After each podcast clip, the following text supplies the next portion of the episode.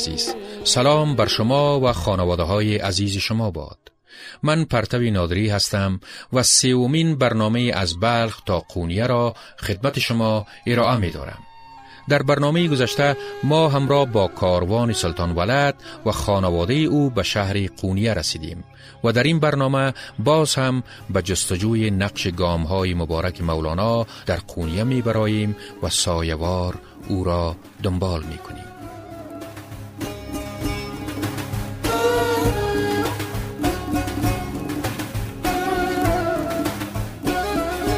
مولانا در آستانه 24 سالگی است که همراه با پدر و خانواده به قونیه می رسد و کس نمی داند که تا چند سال دیگر این خراسانی زاده دانشمند چه غلغله در گنبد افلاک می اندازد.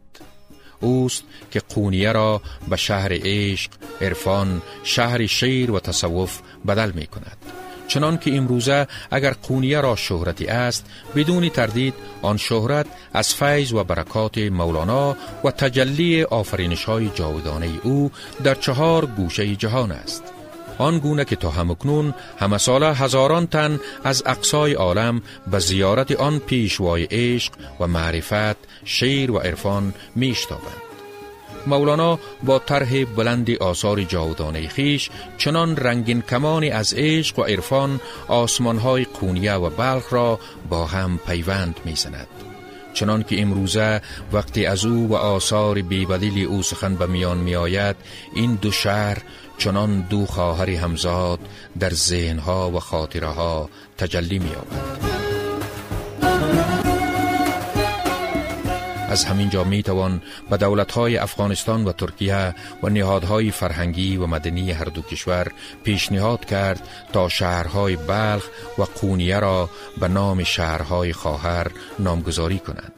این امر نه تنها سبب استحکام دوستی در میان دو کشور خواهد شد بلکه با گسترش روابط فرهنگی در میان بلخ و قونیه زمینه پجویش های تازه در ارتباط به روزگار، زندگی و آثار مولانا جلال الدین محمدی بلخی فراهم می آید. سلطان العلماء پدر مولانا مدت زمان دراز در قونیه نمی زید. چنان که به روایت احمد افلاکی در مناقب العارفین او به روز جمعه 18 ربیع الاخر سال 628 هجری قمری که با جنوری 1231 میلادی برابر می شود دیده از جهان فرو می بندد.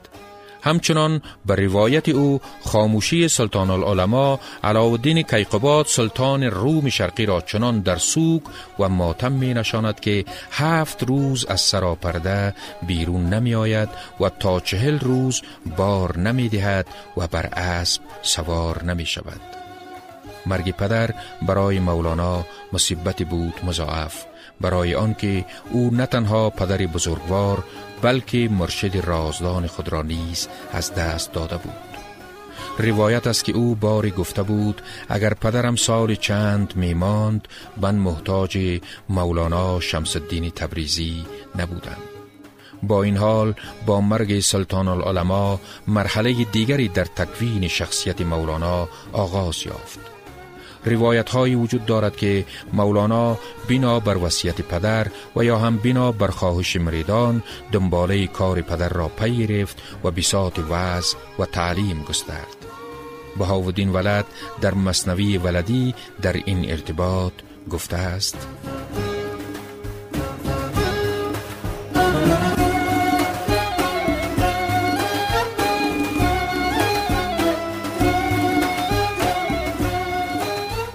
تعذیه چون تمام شد پس از آن خلق جمع آمدند پیر و جوان همه کردند رو به فرزندش که توی در جمال مانندش.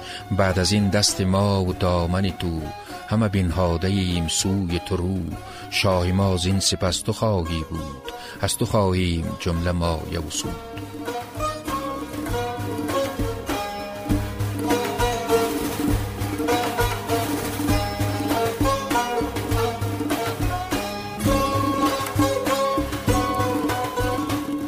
البته مولانا تا این زمان علوم مروج عقلی و نقلی روزگار را از پدر آموخته و به علم و دانایی شهرت خوبی یافته بود.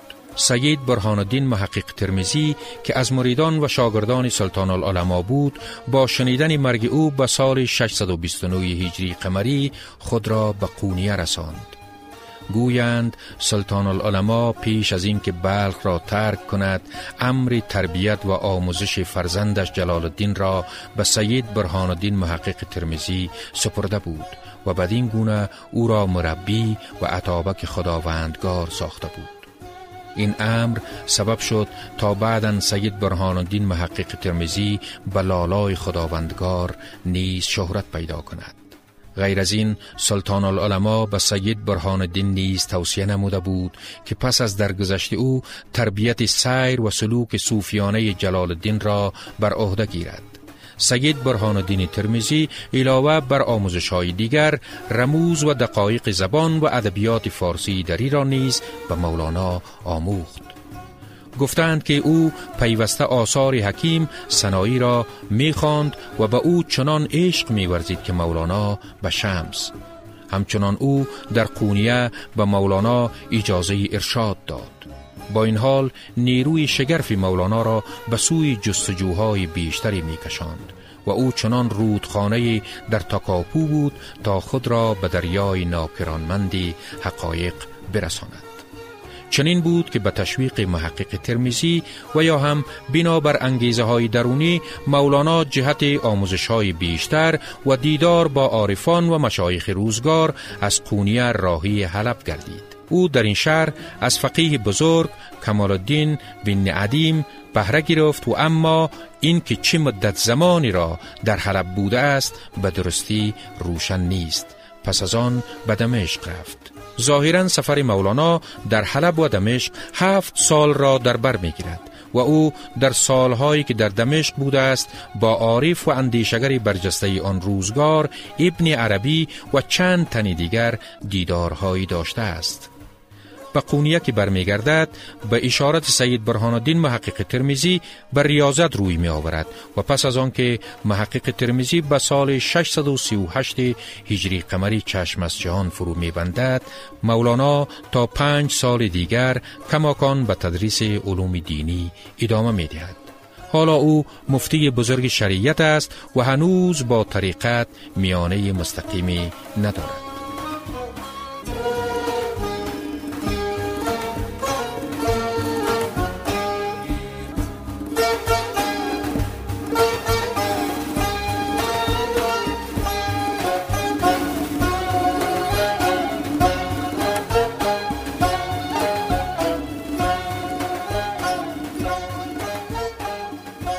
روزها بدین گونه در قیل و قال مدرسه می گذشتند. شهر قونیه در آرامش کامل به سر می برد. مولانا مشغول وعظ و ارشاد و تدریس بود. اضافه از 400 دانشجو از کشورهای گوناگون عالم اسلام بر گرد او حلقه می زدند و به اندرز و ارشاد و درس او عاشقوار گوش می نهادند. اما کس چی می‌دانست که تا چند روز دیگر مولانا شمس الدین تبریزی همان پشمین پوشی که باری در مناجات به درگاه خداوند فرموده بود؟ هیچ آفریده از خاصان تو باشد که صحبت مرا تحمل تواند کردن؟ و در حال از غیب اشارت رسیده بود که اگر حریف صحبت خواهی به سوی روم سفر کن. او چنان طوفانی از شور و شیدایی به قونیه می رسد و همه کوی و برزن پر از هیاهو می گردد. آری چنین بود که شمس پای پیاده سرزمین های دوری را در نوردید و سرانجام چنان پرنده صدرنشین که جز بر شاخه عشق بر جای دیگری نمی توانست آشیان بیاراید بر روز شنبه 26 جمادی الاخر سال 642 هجری قمری برابر به قوس یا آزرمای 623 خورشیدی در خان شکرفروشان قونیه نزول کرد دکتر صاحب زمانی در خط سوم یک چنین سیمانگاری از شمس به دست می دهد. شمس الحق و الدین بن علی بن ملکداد تبریزی را در شهر تبریز پیران طریقت کامل تبریزی خواندندی و جماعت مسافران صاحب دل او را پرنده گفتندی جهت طی زمینی که داشته است. در اول حال مرید شیخ ابوبکر تبریزی سلباف شده بود. در آخر چون کمالات او از حد ادراک مردم گذشت در طلب اکمل سفری شد و مجموع اقالیم را چند نوبت گردی برآمد. به خدمت چندین اکابر معنی و صورت رسید. نظیر عظمت خود نیافت و مطلوب و محبوب خود را همه جست تا به قونیه رسید. شمس که در خان شکرفروشان شهر قونیه فرود می آید حجره یا اتاق به اجاره می گیرد و بر دروازه آن قفل می آویزد گران قیمت. کلید آن را بر گوشه دستارچه قیمتی خیش می بندد و بر دوش می آویزد تا مردم را گمان آید که او تاجر بزرگی است. این همه به دلیل آن است که مولانا شمس الدین همیشه از این امر که مردم او را بشناسند گریزان بوده است. اما شمس در آن حجره از متاع جهان جز کهنه بوریایی شکست کوزه و بالشت از خشت خام چیزی دیگری نداشت.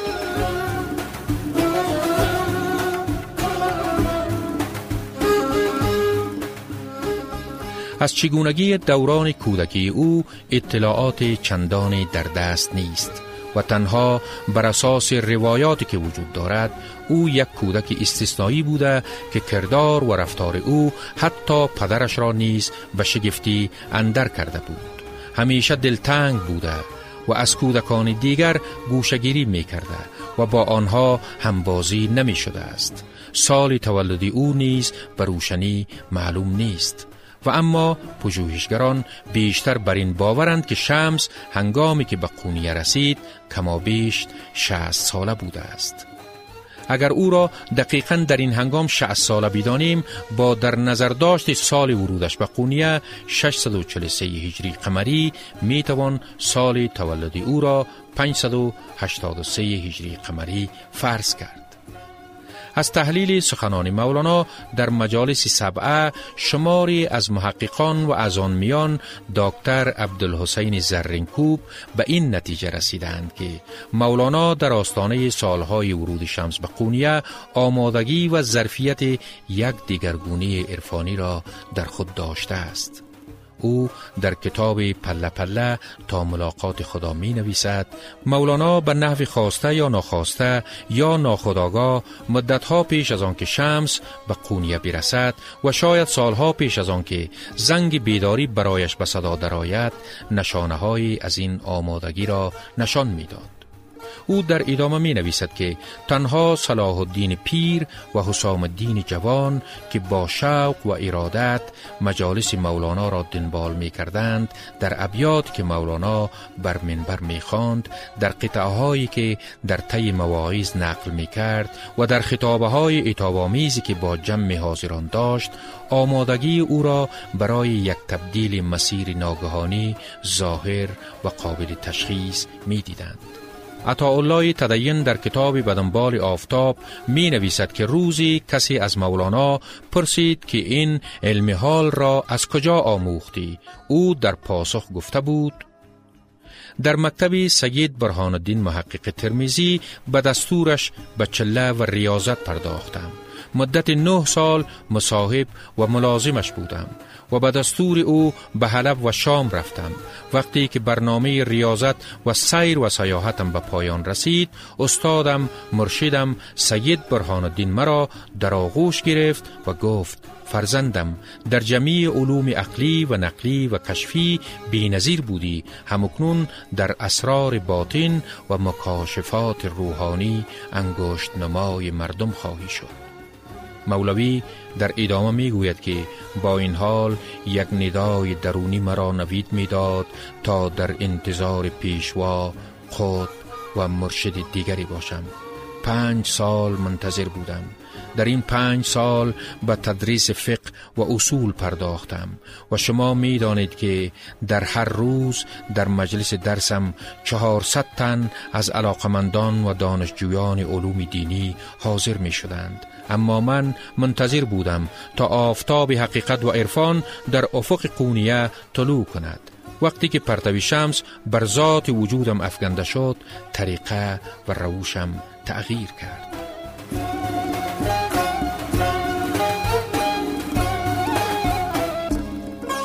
از پاره شعرهایی که در دیوان شمس آمده است نیز می توان چنین نتیجه گرفت که مولانا پس از خاموشی سید برهان الدین محقق ترمیزی به گفته خودش چشم انتظار رسول از لامکان بوده است.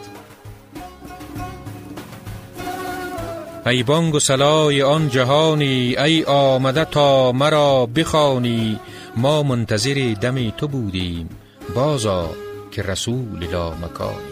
پیشی تو امانت شعیبیم ما را بچران به مهربانی. شنوندگان عزیز در سومین منزل در این سفر عرفانی دریافتیم که دیگر مولانا مفتی بزرگ شهر است.